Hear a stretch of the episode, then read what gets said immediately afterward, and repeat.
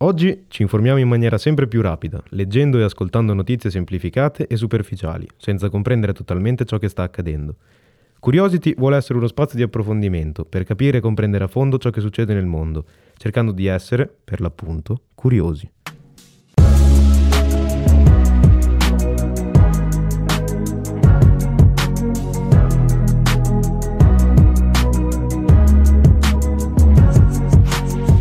Oggi siamo qui con Curiosity alla prima puntata del podcast, siamo qui con eh, Jacopo Tellarini. Ciao a tutti. Ciao Jacopo. Parliamo di Covid, di come stiamo arrivando verso quella che sembra la fine della pandemia, almeno per noi in Europa. Speriamo questa volta sul serio e non come le volte scorse in cui si intravedeva costantemente la luce per poi ricadere poi dopo un po' in questa sofferenza costante che sembra però a questo punto muoversi verso la conclusione definitiva. Oggi vogliamo parlare ancora di, di Covid e vaccini e lo facciamo con Jacopo appunto perché lui è laureando in medicina al suo penultimo anno che ci fornirà insomma, delle informazioni molto più complete di quelle che io potrei trovare online. Allora Riccardo, grazie della possibilità che mi hai dato, questa è la seconda volta che ci vediamo e, um, ci siamo visti esattamente un anno fa più o meno e le cose erano eh, completamente diverse rispetto a quelle che, che sono oggi, che abbiamo oggi. Quello, se mi dovessi riferire ad esempio all'anno scorso, quello che è cambiato radicalmente è stata la diffusione del vaccino. L'anno scorso parlavamo che la, la, gente avrebbe dovuto vaccinarsi il prima possibile e oggi siamo arrivati a una copertura vaccinale che è vicino al 90%, stiamo vaccinando anche i bambini, le fasce d'età più a rischio sono in gran parte protette dalla vaccinazione e questo eh, sta facendo la vera differenza per quanto riguarda l'andamento della pandemia.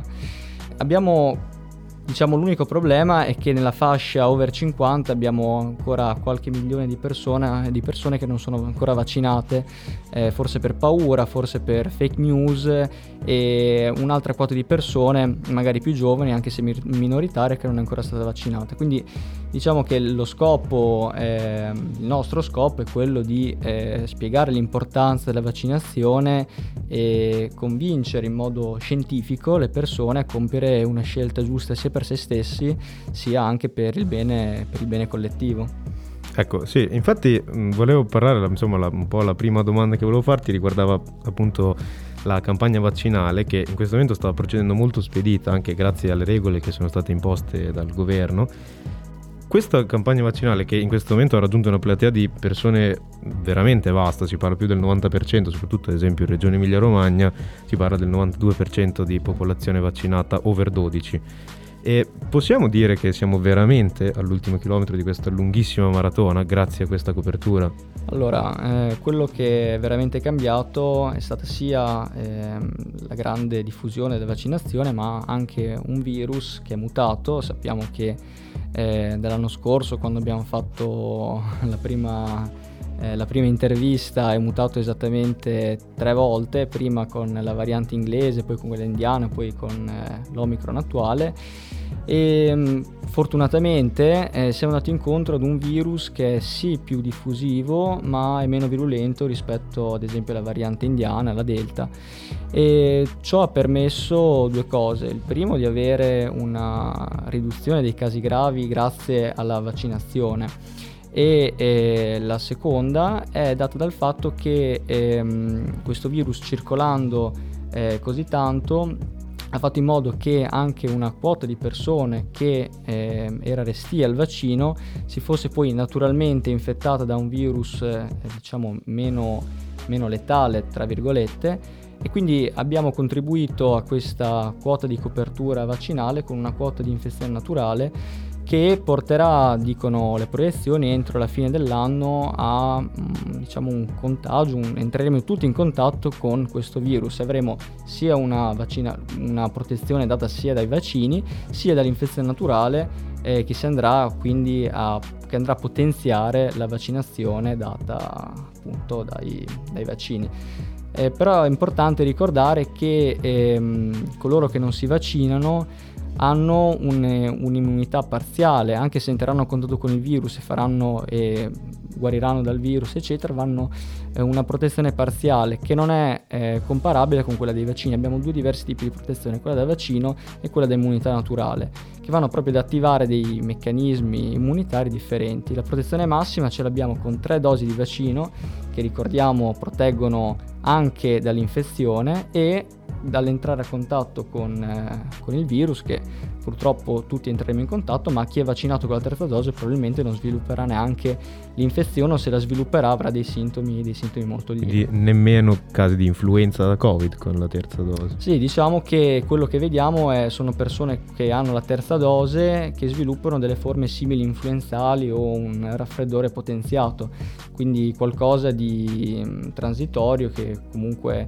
eh, non è paragonabile a quello che vedevamo senza, senza la vaccinazione. Ovviamente quello a cui dobbiamo puntare è che tutti arrivino il prima possibile alla terza dose in modo tale sia da limitare ehm, i, i, casi gravi, comunque anche con l'Omicron ci sono nei casi in cui uno non, è, non ha la terza dose, non ha la vaccinazione, i casi gravi continuiamo ad averli anche se è una variante meno virulenta, abbiamo detto, rispetto a quella precedente e quindi l'importanza di eh, riuscire a vaccinare tutti con, eh, con la terza dose. Mm-hmm. Ecco, l'estate e comunque l'avvicinarsi della bella stagione, anche oggi sono uscite alcune notizie dall'OMS che hanno parlato di una eh, lunga pausa dal Covid per quanto riguarda l'Europa, fanno prospettare un periodo di serenità. E però adesso abbiamo capito che l'avvicinarsi della bella stagione ci porta ad essere più tranquilli, ad essere più rilassati verso questo virus. Però cosa dobbiamo aspettarci per il prossimo inverno oppure i prossimi inverni? Cioè dovremo continuare a vivere questo stato di eh, apriamo e chiudiamo un po', apriamo e chiudiamo un po', oppure questi, eh, nuovi, questi nuovi vaccini, questi vaccini ci permetteranno di poter vivere anche i prossimi inverni in maniera molto più tranquilla e in maniera normale, si auspica. Allora, come ho detto precedentemente, la grande differenza l'ha fatta la vaccinazione, la grande copertura che le persone hanno dal, dal vaccino. E quello che non era successo l'anno scorso è stato il fatto che la vaccinazione aveva raggiunto poche persone, quindi molte persone erano scoperte per quanto riguarda la protezione dall'infezione e infettandosi poi eh, le persone magari più fragili e con eh, sappiamo sopra i 50 anni c'è un rischio molto elevato di ospedalizzazione da Covid, hanno portato quindi all'intasamento degli ospedali, la chi- l'ospedalizzazione, chiusure eh, del paese perché i sistemi sanitari non riuscivano più a reggere un carico così elevato di pazienti. Ricordiamo poi che ci sono stati dei casi anche di, eh, di pazienti ricoverati sotto i 50 anni, anche persone giovani, trentenni, ventenni, perché non sappiamo come il sistema immunitario possa rispondere a questo virus. Quello che eh, è chiaro che ognuno risponde in maniera diversa e quindi anche se un giovane ha un rischio minore di sviluppare malattia grave, comunque il suo sistema immunitario può rispondere in maniera anomala e portare a malattia severa. E eh, questo è quello che fa il vaccino, educa anche il sistema immunitario a rispondere in maniera adeguata a un'eventuale infezione naturale dal virus. Ed è questa anche la differenza eh, tra un vaccinato e un non vaccinato. In un non vaccinato il sistema immunitario risponde in, maniera abnorme e danneggia anche gli organi, in un vaccinato invece il sistema immunitario è addestrato per rispondere in maniera adeguata e quindi eh, non fare danni all'organismo. Per venire alla tua domanda, eh, penso che le cose non saranno più come prima, nel senso che con ovviamente il dovuto ottimismo la... Mh, mm, lo scenario più auspicabile è che questo diventi eh, un'influenza come poi affrontiamo tutti gli anni. Non che, sia, che il Covid sia, sia come l'influenza, sono due virus completamente diversi, ma lo affronteremo come affrontiamo gli altri virus respiratori. Magari una volta l'anno faremo una vaccinazione e mm, adesso c'è discussione se fare eh, un'ulteriore vaccinazione soltanto alle persone fragili oppure se farla tutti. Adesso comunque i dati scientifici eh, verranno pubblicati e, e, si prenderà la decisione adeguata, ma ehm, quello che deve essere chiaro è che abbiamo già tutti eh, un'immunità al, al virus che si è dato dal vaccino, che si è data dall'infezione e quindi quando se dovesse eh, poi sappiamo che è un virus che è ciclico quindi nelle, durante l'estate circola poco e torna poi in inver- autunno-inverno se dovesse poi tornare o la stessa variante o una variante diversa noi saremmo comunque coperti eh, chi in parte chi completamente eh, da, ehm, da, dal virus e quindi risponderà, risponderemo in maniera, si risponderà in maniera adeguata, il sistema immunitario risponderà in maniera adeguata e sicuramente non vedremo gli ospedali al collasso come, come abbiamo visto i, gli anni precedenti. In questi, in questi ultimi mesi. Sì, la speranza è forte che queste, queste, vaccinazioni, questo tasso di vaccinazione così alto ci permettano di poi poter tornare a vivere la nostra vita in maniera eh, tranquilla. Eh, Riccardo, se ti, ric- se ti ricordi l'anno scorso avevamo detto ancora non c'erano le varianti, però ehm, ci eravamo chiesti, ci eravamo fatti il quesito ehm, se fossero nate delle varianti, se questo vaccino fosse stato comunque utile o fosse, stato, fosse necessario eh, cambiarlo ogni volta. E in realtà abbiamo visto che eh, con tre dosi, eh, come si fanno per moltissimi vaccini, ad esempio quello per il papillomavirus o per l'epatite si fanno tre richiami, eh, queste tre dosi sono sufficienti a coprire tutte le varianti che finora abbiamo incontrato e quindi questo ci dice che questi vaccini sono efficaci, sono degli ottimi vaccini, ovviamente non proteggono purtroppo dall'infezione, eh, proteggono, non proteggono completamente l'infezione un 70% con la terza dose e quindi è possibile comunque che il contagio possa lo stesso venire, però se abbiamo un sistema immunitario che è già addestrato a combattere un invasore, ovviamente i danni che ne derivano sono minimi. Mm-hmm. E a proposito, sempre parlando di vaccini, ehm, la maggior parte della popolazione si è vaccinata e chi per la maggior parte delle persone è convinta che il vaccino fosse uno strumento sicuro e quindi si sono vaccinate con voglia anche, una parte di popolazione è stata costretta dalle norme che sono state imposte a vaccinarsi perché non molto convinta e c'è ancora una minima parte, però è ancora presente, di persone che non ritengono questi vaccini sicuri, nonostante siano passati più di un anno, forse anche due, no forse un anno, da, dalla prima vaccinazione. Comunque si è visto che i risultati dei vaccini sono vaccini estremamente sicuri e le, le diciamo ehm, come, come gli effetti collaterali del vaccino non sono stati così gravi e così diffusi come si poteva pensare, come potevano immaginare eh, le persone che avevano paura di questi vaccini. Certo. Ecco, vogliamo ribadire ancora una volta il perché della sicurezza di questi vaccini? Certo. Allora, per partire dalla sicurezza di questi vaccini spieghiamo magari il meccanismo con cui questi vaccini funzionano, perché capendo il meccanismo ci si accorge anche di questi, quanto questi vaccini possono essere innocui a livello dell'organismo. Allora, questi vaccini prendiamo in considerazione i vaccini mRNA che sono, questi, sono quelli che oggi vengono utilizzati, quindi eh, il, il, Pfizer e il Moderna, adesso ne arriverà un altro, ma per ora parliamo di questi, dopo parleremo anche dei farmaci che arrivano. Il Novavax. Ehm, sì, e ce n'è un altro ancora che, che dovrà arrivare, quindi okay. ci sono degli aggiornamenti, dopo ne parleremo. E, ehm, allora, eh, sono virus mRNA, quello che viene iniettato a livello intramuscolo è questo filamento di RNA, si chiama RNA messaggero. Quest'ultimo viene riconosciuto dalle cellule immunitarie e ehm, attraverso del, ehm, degli organelli che sono comuni a tutte le cellule viene sintetizzata una proteina, attraverso i ribosomi viene sintetizzata una proteina che è la proteina spike la, del virus, è la chiave che il virus utilizza per entrare nelle cellule.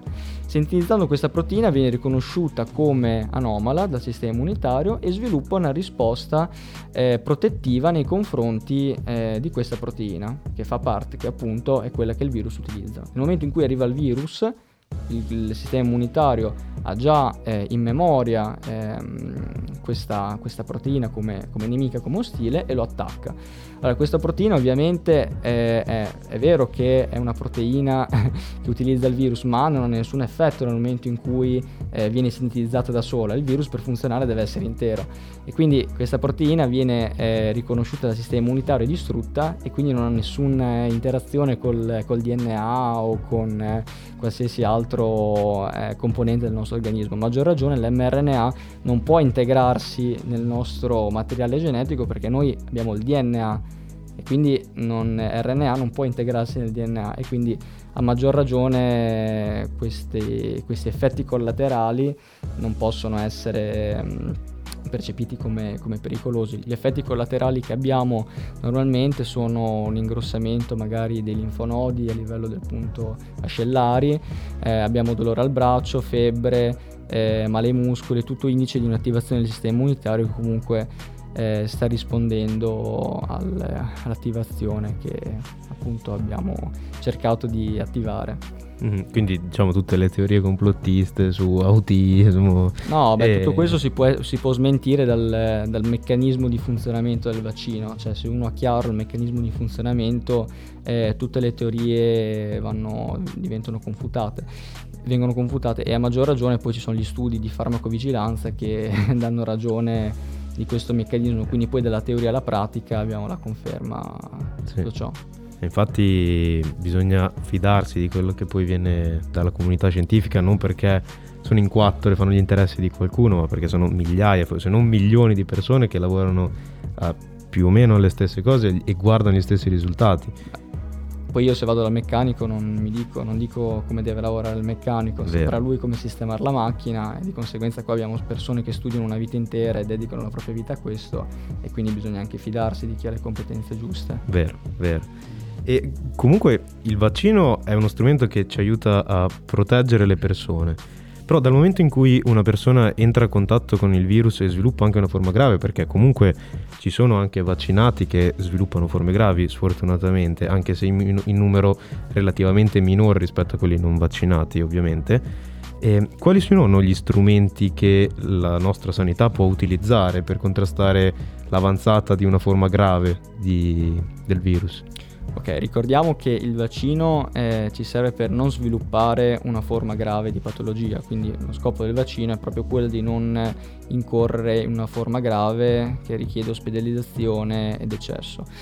Eh, quello che può succedere è, è, che magari una persona anziana o anche una persona giovane che però ha delle problematiche a livello immunitario, immunodepressione, eccetera, oppure per una componente genetica che innatamente ha, ed è veramente parla di numeri molto bassi ma ci sono, reagisce poco al vaccino e quindi sviluppa una risposta immunitaria parziale.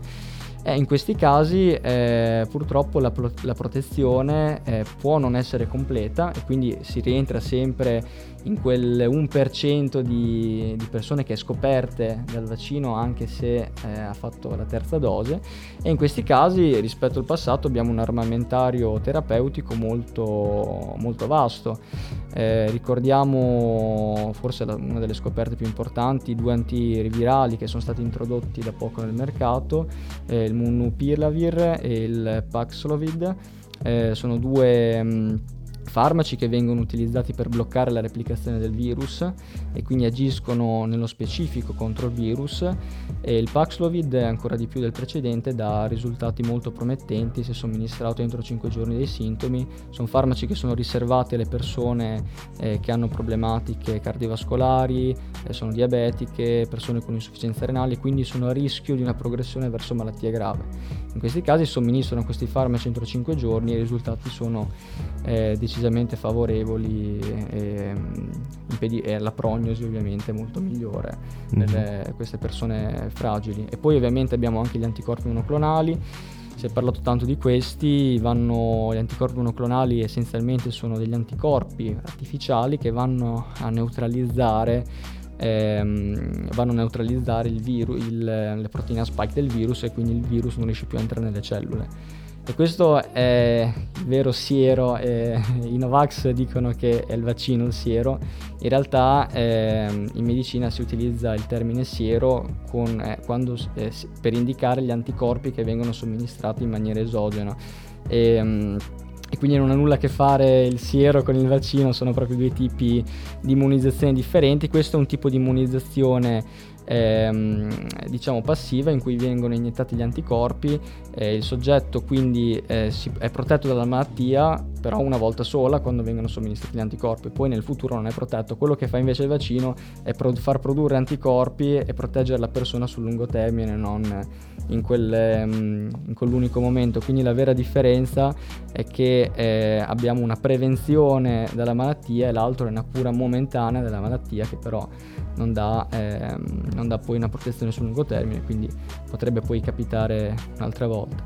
E per quanto riguarda le cure domiciliari, altro tema molto dibattuto, in realtà le cure domiciliari eh, sono trattamenti parziali e non eh, completi, nel senso che eh, purtroppo eh, anche se si somministra la cura tera- domiciliare perfetta, fra virgolette, il rischio comunque di ospedalizzazione in certe, in certe persone con determinate patologie è comunque inevitabile e quindi eh, l'ospedalizzazione in questi casi è necessaria.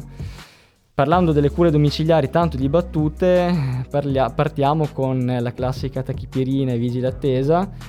Diciamo che la tachipirina viene utilizzata nei casi di febbre, quindi quando è presente febbre e nessun altro sintomo, allora si può utilizzare tachipirina. Ovviamente queste sono le classiche persone che sviluppano pauci sintomatiche, che sviluppano pochi sintomi, magari solo la febbre. Negli altri casi, in quando, in quando, dolori, quando, sono presenti dolori muscolari, dolori alle ossa, eccetera, quindi una, un dolore alla gola, una sintomatologia più pesante, in questo caso è possibile utilizzare i FANS, quindi antinfiammatori non steroidei, ad esempio il Brufen, che è l'ibuprofene, o, il, um, o l'Oki, che è il chetoprofene, eh, l'aspirina stessa, eh, l'Aulin che è il nimisulide, questi sono tutti farmaci che vanno a bloccare l'infiammazione. Allora noi sappiamo che uno dei meccanismi principali con cui il Covid fa danni non è il virus che replica, ma è il sistema immunitario che risponde con un'infiammazione importante. Quindi andando a bloccare l'infiammazione noi ehm, riusciamo a impedire che questa scintilla poi vada a bruciare l'intera foresta e si trasformi in un incendio. E quindi risultati molto promettenti sono usciti nel, dall'istituto Mario Neri eh, in cui mostrano come l'utilizzo di antinfiammatori non steroidei migliora la prognosi dei pazienti e quindi l'uso del, degli antinfiammatori può essere eh, incentivato nei casi in cui abbiamo oltre alla febbre tutto l'altro corteo sintomatologico per impedire la progressione.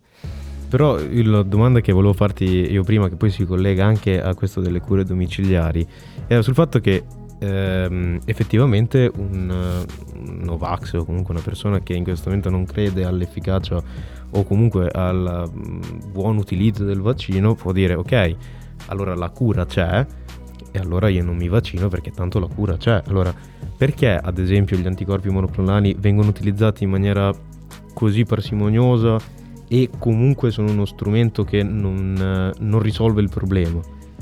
Allora, Innanzitutto bisogna chiarire che la cura non c'è ancora, nel senso che solo il vaccino ha un'efficacia del 99%, anche gli antivirali arrivano al 90% e non arrivano a delle percentuali così alte di successo, quindi in realtà la cura non c'è e oggi lo strumento principale rimane il vaccino.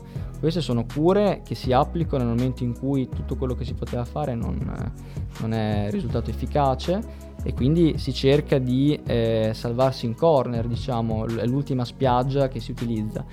E ovviamente hanno dei... Non si vorrebbe arrivare a quel non punto. Non si vorrebbe eh. arrivare a quel punto, hanno dei margini di successo non così elevati e quindi di conseguenza ehm, conviene prevenire la patologia piuttosto che arrivare a questi punti. Ma tornando agli anticorpi monoclonali, ripeto, vengono utilizzati soltanto in quelle persone che sono ad alto rischio di ospedalizzazione cioè che hanno problematiche cardio- cardiovascolari, diabete, malattia renale, malattie polmonari e quindi solo in queste persone che sono ad alto rischio di ospedalizzazione vengono utilizzati anticorpi monoclonali.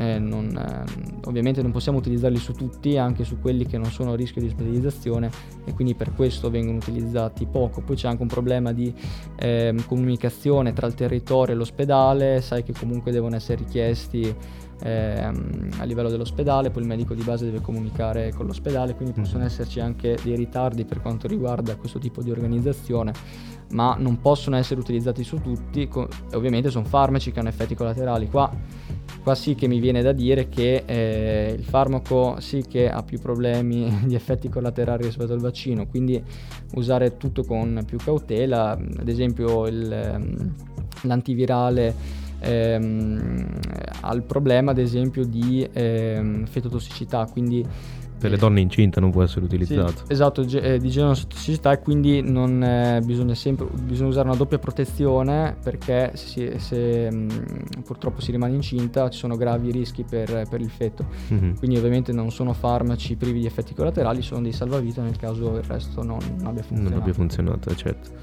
E, ehm, infatti, per quanto riguarda invece dopo le, le, cure domiciliari, ecco, anche qui spesso si sente dire dalla parte dei eh, Novax che eh, le cure domiciliari non sono state implementate, non sono state potenziate, che eh, si poteva fare molto di più da questo punto di vista, però ci sono state anche, tante, anche molte fake news da questo, da questo, punto di vista proprio perché la cura domiciliare comunque anche lì non rappresenta eh, la, la, protezione definitiva al Covid, esatto, non può essere esatto. la soluzione al Covid. Esatto è diciamo, l'ancora di salvezza, la cura domiciliare nel caso in cui il resto non ha funzionato.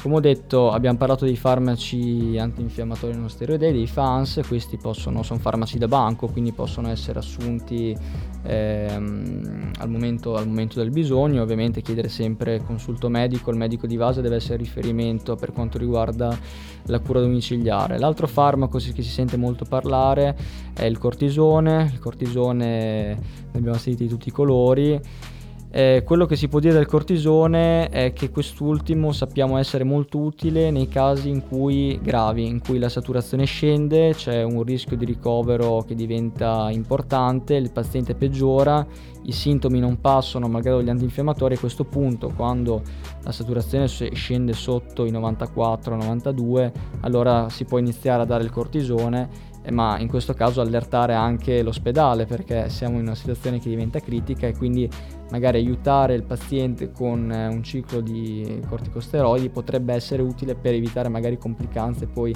successive, ma ripeto non possono essere utilizzati su tutti perché l'utilizzo dei corticosteroidi, del, del cortisone su tutti, anche in quelli che non stanno sviluppando una forma grave, rischia di dare, del, dare un vantaggio al virus stesso perché abbassa le difese immunitarie e quindi eh, in questo caso è il medico che deve decidere quando utilizzare o meno il, ehm, il cortisone perché rischiamo di fare più danni che benefici. Gli altri due farmaci che spesso vengono citati sono l'idrossiclorochina, la clorochina e l'ivermectina.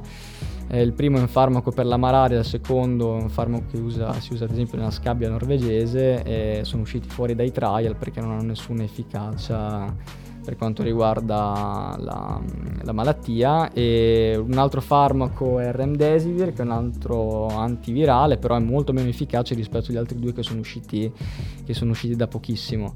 Quindi quello che si deve fare nel caso in cui magari veniamo al, al pratico nel caso in cui siamo veniamo a contatto con il virus e sviluppiamo la sintomatologia. Abbiamo detto che eh, nei casi di dolore ossa, male ai muscoli, possiamo assumere dei farmaci antinfiammatori non steroidei, ovviamente sempre parlando con il nostro medico di famiglia, poi sarà lui che ce li prescriverà e poi eh, comunicare sempre con il medico la saturazione, questo è il parametro più importante che dobbiamo valutare, quando la saturazione scende sotto i 94 e arriva a 92 dobbiamo allertarci e ovviamente metterci in comunicazione con il medico che magari mm. ci darà dei corticosteroidi oppure eh, richiederà l'ospedalizzazione perché la situazione inizia, inizia a peggiorare. Okay. Diventare un pochino più grave. Esatto. E tornando al vaccino, quando abbiamo cominciato e abbiamo insomma visto i vaccini arrivare, si parlava semplicemente di due dosi.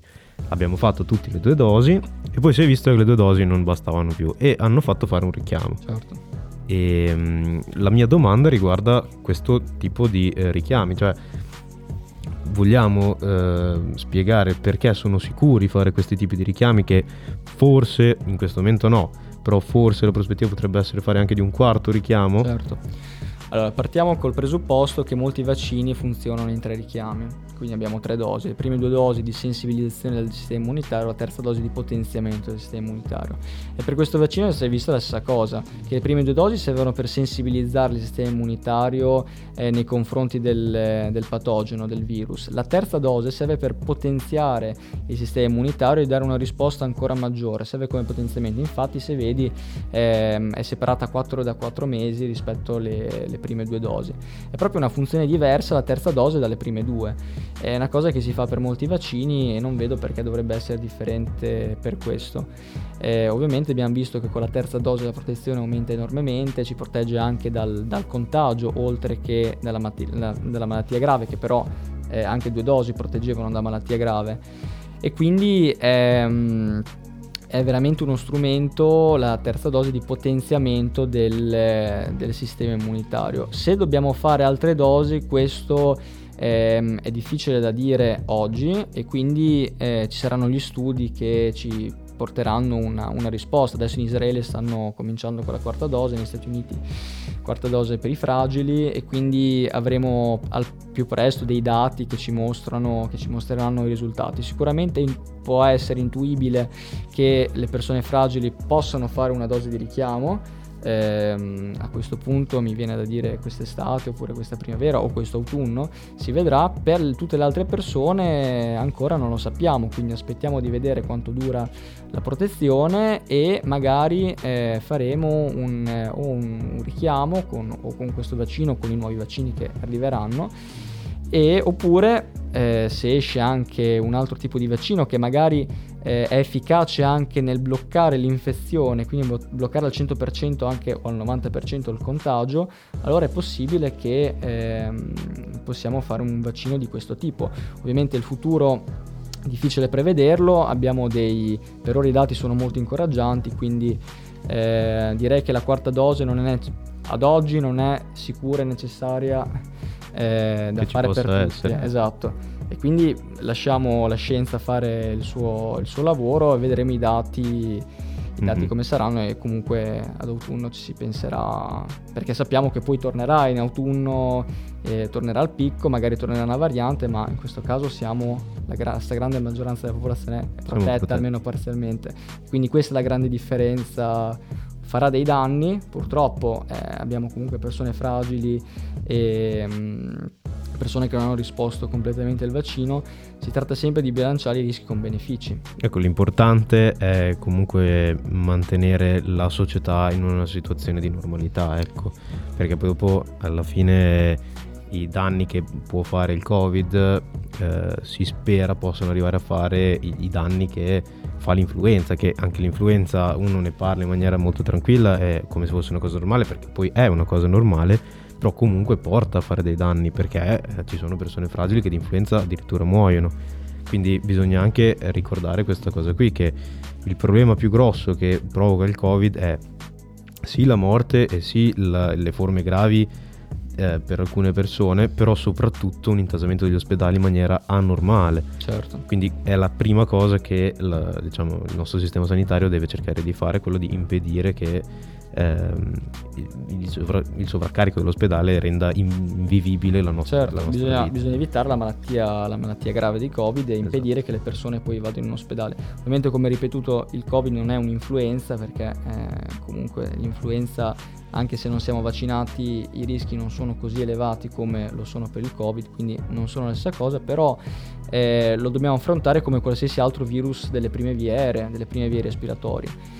Sembra poi che Omicron si riproduca di più a livello delle alte vie respiratorie, non dei polmoni, quindi questo ci può spiegare anche la sua minore patogenicità. E um, quello, che lo, quello, che dovremmo fare è, è, appunto vaccinare più persone possibili in modo tale da minimizzare le ospedalizzazioni e i decessi. E questo quello eh, il perno che fa cambiare lo scenario. Se, siamo, se sviluppa una malattia grave molte meno persone, meno persone finiscono in ospedale e soprattutto eh, meno persone poi non, eh, non, annullano i propri appuntamenti, i propri interventi chirurgici, mm-hmm. non si blocca l'intera, l'intera macchina, macchina, sanitaria che abbiamo visto ha fatto tantissimi danni eh, anche... Mh, mm, anche per quanto riguarda eh, interventi chirurgici annullati, screening annullati e quindi eh, quando si parlava di quel 90% di non vaccinati che, oper- che occupano le, le, terapie intensive a fronte di un 10% eh, di non vaccinati nella popolazione intera italiana, vuol dire che quel 10% poi portava i problemi su tutto l'altro 90% Beh. di popolazione, quindi si tratta eh, anche di eh, responsabilità civile nei confronti, nei confronti, degli altri, oltre che di se stessi. Non, non vedo perché dobbiamo essere automosochisti, rovinarci la vita, che come ho detto è, è, imprevedibile gli effetti che questo virus possono avere sul, sul, nostro organismo proprio per la risposta del sistema immunitario che può essere varia da individuo, individuo a individuo. Abbiamo spiegato quanto siano privi di effetti collaterali importanti, non sono cancerogeni, non interferiscono col DNA, non capisco perché eh, una persona deve veramente giocare alla roulette russa, perché a questo punto è veramente giocare con una mm-hmm. roulette, può andare molto bene, ma può andare anche molto male. Mm-hmm. E parliamo un attimo del, dei noi giovani, della nostra fascia d'età e magari anche quelli un pochino più piccoli di noi, soprattutto anche per quanto riguarda i bambini. Eh, siamo stati una categoria che è stata martoriata a livello mentale da questo, questa pandemia e mm, penso che sia stata insomma, la, la, fascia di popolazione che più ha sofferto questo Covid perché comunque eh, la fascia diciamo un pochino più adulta lavorando e potendo trovare anche il modo di uscire di casa forse essendo anche più diciamo avendo una scorza più dura nei confronti di quello che poteva essere questa problematica. Ci sono stati problemi anche a livello mentale eh, per eh, le persone più adulte, però i giovani sono quelli che hanno sofferto di più. Ecco, a livello del vaccino, eh, parlando del, um, della somministrazione, i, i, i ragazzi più giovani, diciamo, uno può anche dire ma perché un ragazzo giovane che in teoria non ha problemi eh, anche quando non c'era il vaccino eh, sembrava che comunque eh, cioè, mi sembra anche tuttora che il covid non provochi forme gravi nei, nei, ragazzi più giovani perché si devono vaccinare anche loro? Perché è importante che si vaccinino anche i ragazzi? Questa è una bellissima domanda che poi ne racchiude due molto molto interessanti e penso sia uno scopo di riflessione molto importante questo. Allora, parliamo, partiamo dall'ultima eh, sui bambini, ehm, diciamo sì è vero, il rischio per loro di sviluppare malattie gravi è minore rispetto agli anziani o rispetto alle eh, persone di mezza età, però è comunque presente e si è visto che comunque le varianti piano piano hanno iniziato a colpire più i bambini perché ovviamente erano scoperti eh, per quanto riguarda la vaccinazione e quindi ha iniziato a colpire sempre più duramente questa, questa fascia, tant'è che abbiamo avuto eh, anche bambini ricoverati in terapia intensiva e qualche decesso, ovviamente sono pochi, però non sono ammissibili ehm, se abbiamo un'alternativa, cioè questa morte se si poteva evitare eh, andava, andava, evitata e la vaccinazione ci impedisce di, ci impedisce di avere alcuni bambini che purtroppo dec- muoiono per, a causa del virus colpisce anche i bambini, a volte colpisce molto duramente, per questo che è importante la vaccinazione. Poi l'altra cosa è che se noi facciamo circolare il virus in questa fascia d'età, eh, poi eh, dopo il, il, virus continuando a circolare, poi possono, i bambini possono poi infettare gli anziani e eh, il virus che circola senza nessuna forma di eh, vaccinazione è qualcosa che sappiamo essere essere pericoloso, quindi un conto è un virus che circola nei, nei vaccinati e un conto è un virus che circola nei non vaccinati. Ricordiamo che nei vaccinati il virus viene eliminato molto prima rispetto ai non vaccinati e quindi si pone anche un rischio poi di varianti quando il virus circola tanto. Eh, meno immunit- più lentamente il sistema immunitario lo elimina, più è facile che si sviluppino varianti all'interno dell'organismo e quindi la vaccinazione dei bambini è un passo essenziale a fronte appunto delle conseguenze nulle che questi vaccini hanno. Prendono le miocarditi come effetto collaterale, la miocardite è un'infiammazione del, del muscolo cardiaco eh, il Covid lo provoca molte volte di più questo effetto collaterale e nei, vaccinati, e nei vaccini, la miocardite dei vaccini è reversibile in poco tempo, quella da Covid molto spesso può provocare danni ingenti al muscolo cardiaco, quindi ricordiamo quando andiamo a fare questi tipi di paragone che eh, sono paragoni sbagliati, la miocardite bisogna aver paura della miocardite da Covid, non quella da, da vaccino che nella maggior parte dei casi è reversibile e si ritorna alla normalità. E l'altro, l'altro, discorso molto interessante è quello dei giovani e, e, si riallaccia a quello che ho detto io prima, bilanciare rischi con benefici. Eh, cioè, quanto ha inciso pesantemente sulla salute mentale di, soprattutto dei più giovani e dei bambini la pandemia, tantissimo. Eh, tanto è vero che anche le mascherine stesse hanno, in, hanno, inciso sullo sviluppo psicologico dei bambini più piccoli. Te sai che i bambini loro ehm, riescono ad avere immagine di sé soltanto grazie alla comunicazione con gli altri. E quindi la comunicazione con la bocca e, ehm, e con il viso è fondamentale nel loro sviluppo psicologico avendo sempre la mascherina purtroppo questi bambini hanno, stanno avendo delle, delle, dei deficit per quanto riguarda il loro sviluppo psicologico che pagheremo nel corso di anni e anni, stessa cosa della scuola, eh, i ragazzi hanno perso tantissimi, tantissimi, mesi di scuola e questo ha delle conseguenze gravissime che pagheremo appunto nel, nel futuro in maggior eh, maggiore incidenza di patologie psichiatriche che già vediamo ad oggi, malattie che si sviluppano nella sfera del, del comportamento alimentare, delle, del, ehm, della considerazione di se stessi, eccetera. Quindi abbiamo un aumento di eh, eh, consumo di alcol e droghe, quindi è qualcosa che ha inciso pesantemente sulla salute dei, dei ragazzi più giovani.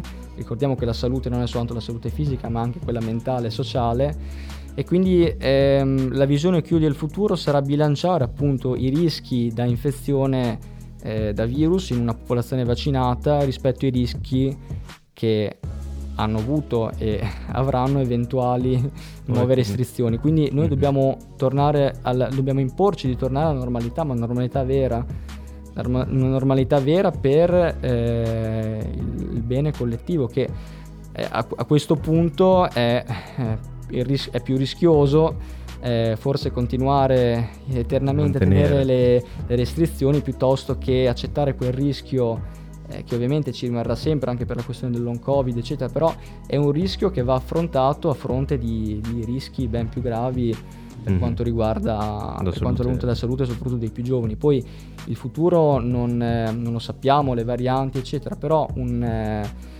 eh, diciamo un'indicazione sul futuro ce l'abbiamo perché eh, i vaccini ormai hanno cambiato radicalmente ehm, la storia naturale del, del, virus e dell'infezione che da questo ne deriva e quindi possiamo essere molto ottimisti almeno in Europa per quello che sarà il futuro. Mm-hmm. Ovviamente mh, voglio concludere che il, il, vero punto di svolta si avrà quando tutto il mondo sarà vaccinato e quindi dobbiamo sforzarci nel cercare di vaccinare tutto il mondo. Non è una questione di brevetti perché i vaccini ci sono, è una questione di conservare, trasportare personale che fa i vaccini, di logistica, questo è il vero problema. Quindi dobbiamo mm-hmm.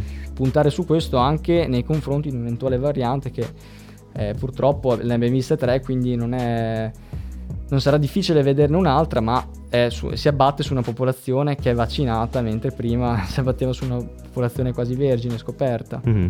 Sì, diciamo che la speranza è anche che poi il vaccino, come poi si è dimostrato con le varie, con le varie varianti che sono arrivate anche qui in Europa, sì, sia, sia comunque efficace. Certo, perché... infatti l'avevano detto e così è stato, che esatto. comunque anche se sarebbero arrivate varianti sarebbe stato comunque efficace nel proteggerci dalle forme gravi. Cioè, ed è questa, mm-hmm. la, noi dobbiamo proteggerci dalle forme gravi purtroppo. Sì, sì. Eh, per, non abbiamo ancora un vaccino che ci protegga dal contagio e quindi eh, quello che ci interessa di più è eh, prote- essere protetti dalla forma grave contagio purtroppo... Poi non, forse è anche inutile avere un vaccino che ci protegge da, da, contagio proprio per questo motivo qui, perché comunque una sorta di eh, contatto con qualche malattia si ha comunque, cioè non si può vivere costantemente nella bambagia o nella protezione totale perché allora, è impossibile. Diciamo che con Omicron, come ho detto prima, entro fine anno entreremo tutti a contatto eh, però se poi pensiamo che ogni anno muta e quindi dobbiamo entrare ogni anno a contatto con il virus, magari non è la cosa migliore. Quindi se riusciamo a fare dei vaccini che bloccano anche eh, il, il, contagio, allora in questo caso poi possiamo essere anche sicuri che questo virus poi non muti, perché se blocchi completamente il contagio e vaccini tutti, allora elimini il virus dalla, mm-hmm. dalla circolazione. Quindi per eliminare il virus dobbiamo eh, agire, agire, in questo caso. Come mm-hmm. abbiamo detto prima, più o meno entreremo con Omicron, entreremo a contatto tutti, poi se per ogni anno entriamo in contatto con una variante diversa, poi i, mm-hmm. magari gli effetti collaterali a lungo termine, quello non, non lo sappiamo. Mm-hmm. Ecco, infatti ehm, forse la prossima domanda che ti voglio fare è più una domanda politica più che sanitaria, ecco, quindi non, non so se è, è giusto farla a te, però ecco, ora abbiamo una popolazione altamente vaccinata, siamo molto protetti e sono rimaste poche persone senza protezione. Perché allora continuiamo a mantenere queste misure di cautela, come le mascherine, come si pensa al distanziamento, come uh, i numeri negli stadi ridotti, cioè ed è un caso che mi sembra molto italiano perché io eh, guardando anche semplicemente qualche partita magari all'estero, magari in Inghilterra, ti ritrovi lo stadio stracolmo senza mascherina e dici ma allora perché qui da noi dobbiamo avere 5.000 persone allo stadio?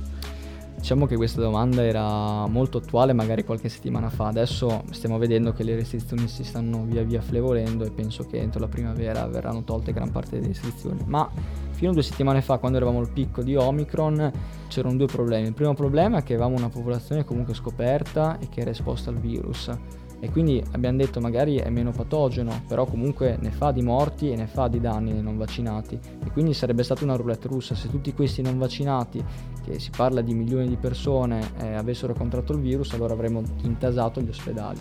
Seconda cosa è che poi anche eh, nei vaccinati se ci con- fossimo contagiati tutti in una volta, allora chi è che avrebbe svolto i servizi, eh, come preparare il pane, guidare l'autobus? E quindi... Mm-hmm eh, diventava poi un problema logistico di funzionamento dell'intero paese, tutti in quarantena una volta, con eh, 200.000 contagi al giorno diventava difficile per l'organizzazione dello, dello Stato intero.